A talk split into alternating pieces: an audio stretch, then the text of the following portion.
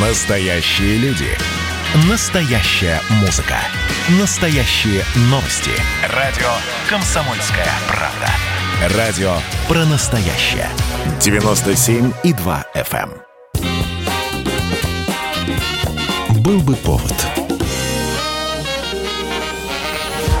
Здравствуйте, я Михаил Антонов, и эта программа «Был бы повод» 16 января на календаре, и рассказ о событиях, которые происходили в этот день, но в разные годы, ждет вас сегодняшняя передача. 1920 год, 16 января. В Америке начинается сухой закон. Вступает в действие принятая ровно годом ранее 18-я поправка к Конституции США. Текст поправки гласит Производство, продажа и перевозка алкогольных напитков, ввоз и вывоз их с целью потребления на территории Соединенных Штатов и на всех территориях, попадающих под юрисдикцию США, запрещается. На целых 13 лет в стране пышным цветом расцветает бутлегерство, самогоноварение и контрабанда алкоголя. Для начала 20 долларов в неделю, 30 долларов в спарте, и сможете спокойно ездить по всему округу. Вас никто не тронет. Меня сейчас никто не трогает. Продавать виски начинают из-под полы и маскируют под безалкогольные напитки. В более выгодной ситуации оказываются врачи, имеющие доступ к медицинскому спирту. Некоторые из них откроют свою подпольную продажу и сделают на этом целое состояние. Когда отменят сухой закон, здесь будет казино. Сухой закон не отменят в такой богобоязненной стране. Страна в упадке. Банки лопаются, города банкротятся. Потому что у нас коммуняка президент.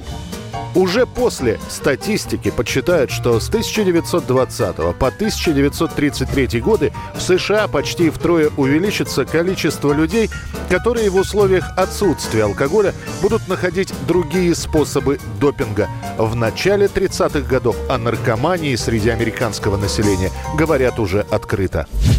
16 января 1963 года Никита Хрущев объявляет о наличии у СССР 100-мегатонной водородной бомбы. Мы говорили, что мы имеем бомбу в 100 миллионов. Это верно, значит, я подтверждаю. Но 100-миллионную бомбу мы взрывать не будем, потому что если мы эту бомбу взорвем где-то туда, куда она предназначается, то мы можем и себе окна побить.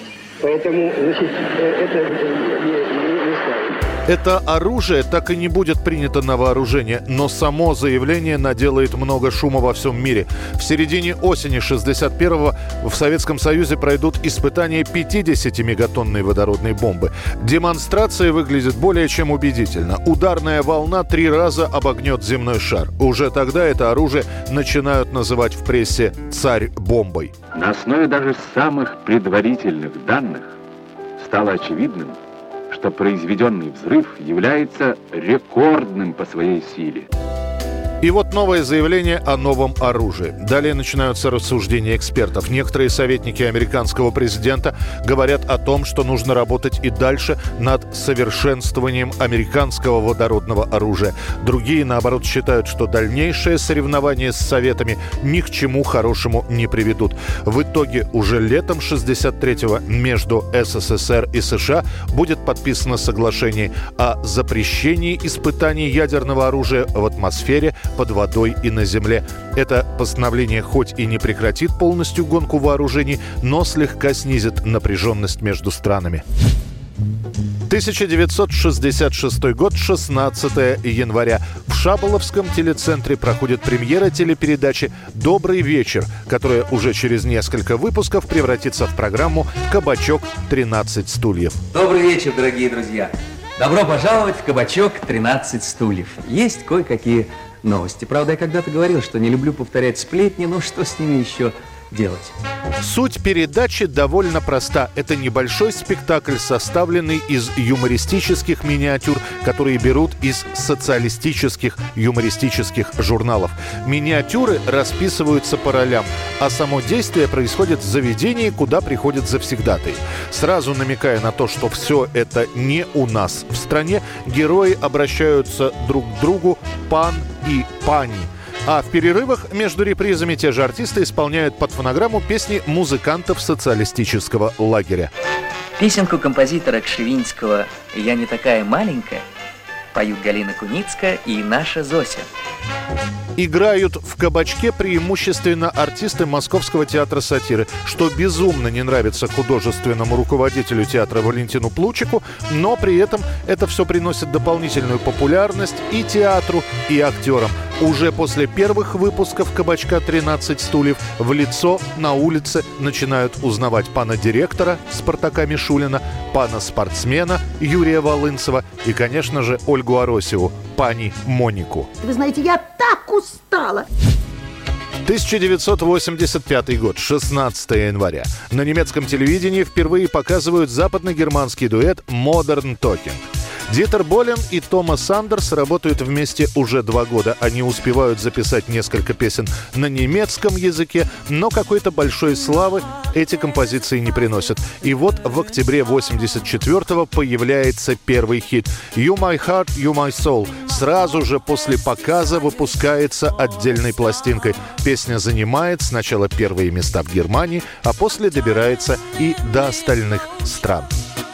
It's my world You're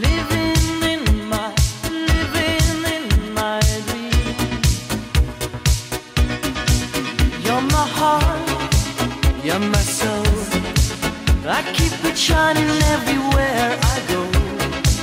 Yumma heart, you're my soul. I keep it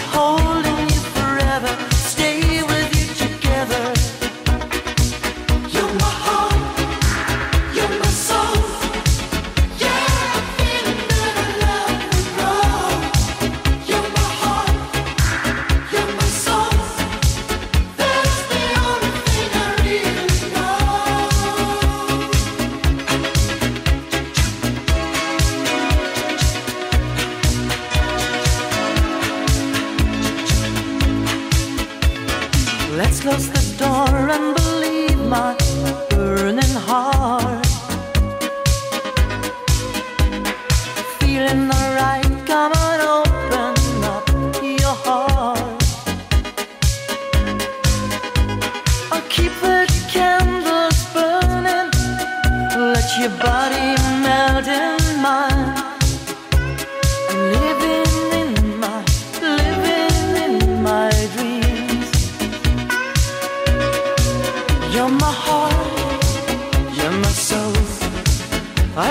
Shining everywhere I go. You're my heart, you're my soul.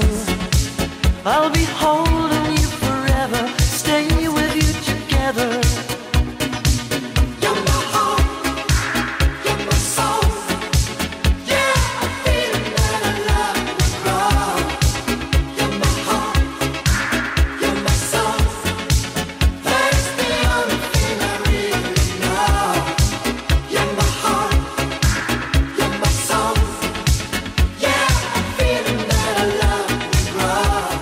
Это была программа «Был бы повод» и рассказ о событиях, которые происходили в этот день, 16 января, но в разные годы. Очередной выпуск завтра. В студии был Михаил Антонов. До встречи. «Был бы повод»